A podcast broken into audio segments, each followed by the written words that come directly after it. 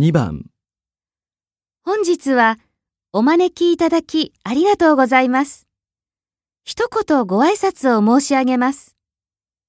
私の国、ソレイユは日本から遠い国です。初めて日本へ行くことを聞いたとき、日本はどこか遠いアジアの国だというイメージしかございませんでした。でも来てみると、日本の方々はとても親切で、私の国、ソレイユにも興味を持ってくださいました。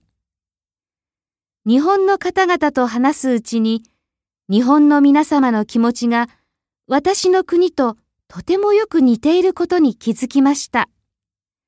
日本とソレイユは人々が真面目で困っている人に親切な国なのです。私は日本がとても好きになりました。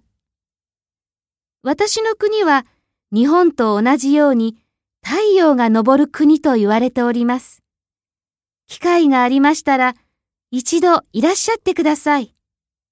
その時はどうぞソレイユの有名なところをご案内させてください。